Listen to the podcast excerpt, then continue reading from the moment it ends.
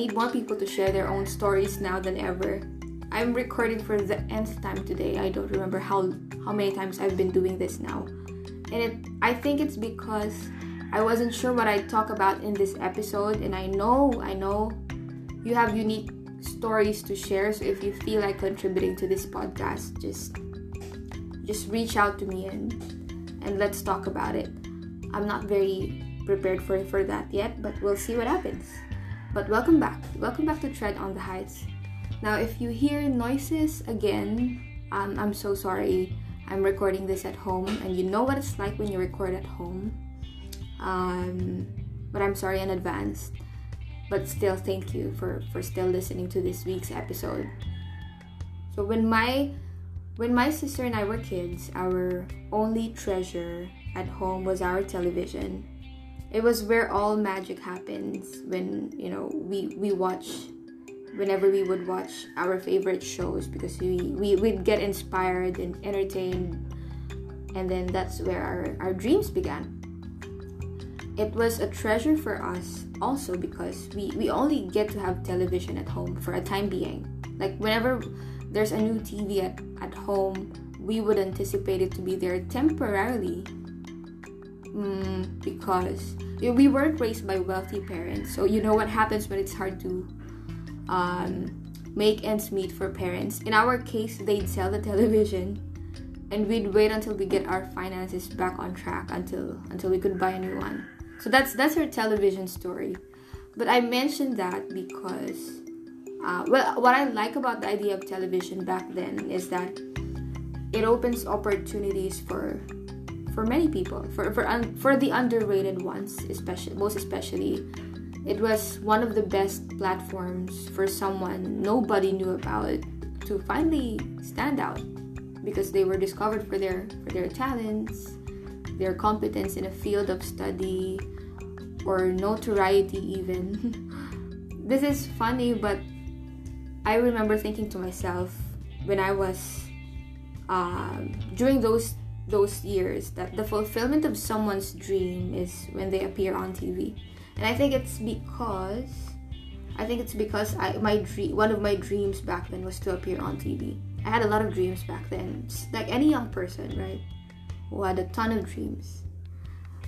Uh, but you know what it's like now in our time? It's totally different with the rise of social media. You could imagine how thousands of, of people could get viral across the globe in just one day for doing something so funny and and witty and, and or remarkable and in such times. You don't need to you know appear to you don't need to wait to be on television anymore. If you believe you have the guts to be on screen by all means inspire people with your talent or share your voice because there's youtube there's facebook there's tiktok and all other platforms when i was super active on social media i I admired people for the way they lay down their their arguments over a trending story or a news or a social issue. You'd read this post from someone and realize that this person was right when he said that. And then you'd find another post that says something against that statement you just read, and then you gain a new perspective. You'd be like, oh, this what she said also makes sense. It was when I realized how the world is, is full of intelligent and wise people, people possessing knowledge on important issues, of course, thanks to social media.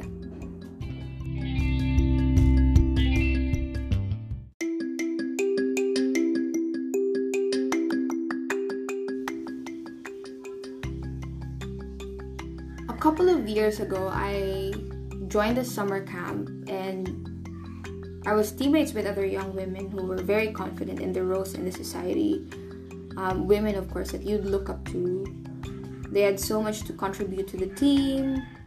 Meanwhile, I couldn't even serve the volleyball properly. That's that's that was so fun. That's so funny, but that was very embarrassing at the time. I would, I was so stunned by the way, um, the young women during the the volleyball competition played so well it's like they were they were really good at it my journey of getting my identity restored in Christ is a completely different story. But the reason I'm sharing this is that I realize how someone could be so competent and, and yet so arrogant. I'm not only speaking about other people or about the people I, I met in the summer camp, but I thought about it um, just recently and realized how it makes so much sense now because I had a season of being so insecure about being a college dropout and I was uncomfortable in my own skin. I, I thought I'd only feel confident if I get a college degree. And I couldn't understand why God was, you know, obstructing my plans when when my colleagues or my peers were, you know, just going on with their lives while um while I couldn't even last two years at a job. And I, I realized that it was God um, protecting me from, from myself, from being full of myself, from from me thinking so highly of myself. God really has his his own ways. And that summer camp it was it was full of talented people, people you'd be friends with and grow fond of, of course, people you'd love but it also had mean people. Uh, I know there's no place with only perfect people in it, but I learned that I, I learned how knowledge, too much knowledge, if if not stewarded well, could eventually lead to to pride and arrogance. Anyone could be very wise or knowledgeable about something if they want to but knowledge if if it's a, if i acquire knowledge only for the sake of acquiring knowledge i could become so full of myself without realizing it. And all of us could become so competent given the resources we have in our time we could find whatever we need with just one click. We could all become educated without formal education. Which is amazing right? Uh, also, I learned that, but I learned that if I want to be different, the only thing that would separate me from from this pool of the competent and the wise is my heart. Yeah, my heart. Let's say I do well at public speaking or writing or doing voiceovers. Let's say I speak so well but how much love do I have for people? Just to be clear, I, I don't do public speaking. I'm not good at it. I have a friend who's just so good at public speaking. I so admire that person. But yeah, those were just examples. Let's say I do well with with those things, but how much how big is my heart for for people? How much love do I have for people? How much love do I have for God who created me and supplied me with all these skills? and I am so thankful to to the Lord for His grace and for for giving me such realizations. If if not for those questions,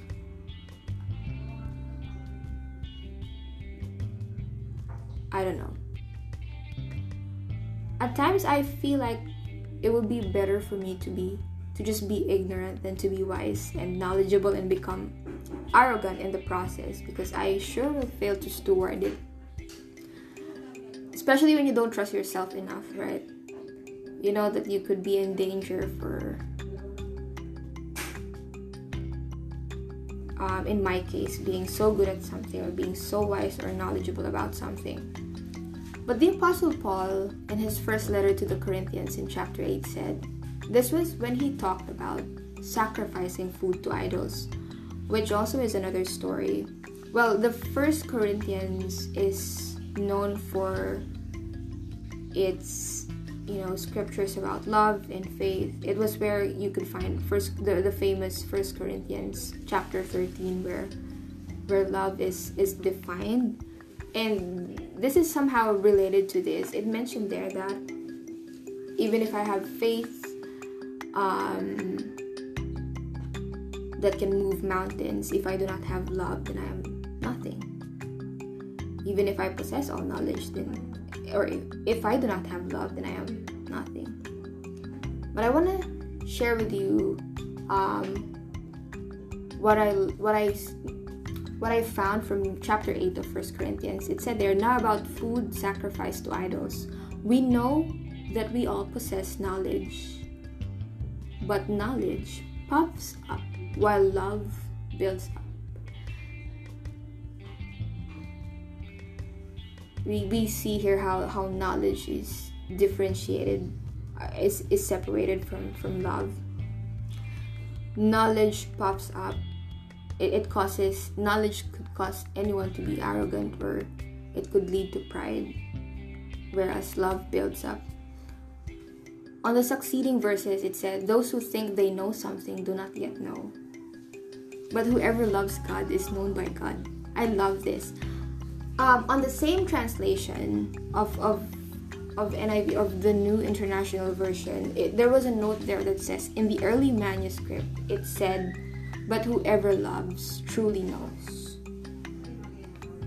And it, it's amazing because it makes us realize that even if we know about many things but we do not know the things of God, then we don't really know that much. The Apostle Paul is such a great example of, of being knowledgeable yet so loving, right? He had complete knowledge of the law of God, yet he wrote and reminded the church so profoundly about love.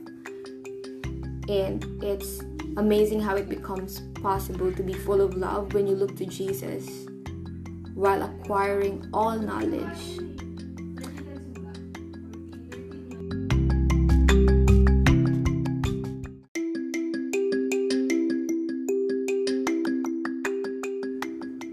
If not having enough knowledge to answer anyone who questions my faith is any issue at all.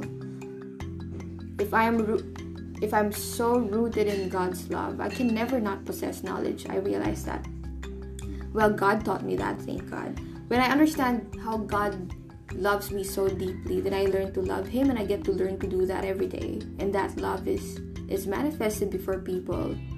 And I help build people up with that with that kind of love. And that kind of love surpasses all arguments. That kind of love changes prideful perspectives with grace. I thought that if I make love as my ultimate goal and, and seeking to be knowledgeable and wise, because God understands that I need wisdom and knowledge. If I look to Jesus and have and take love as my ultimate goal, then He would protect me from becoming so puffed up. He would protect me from myself.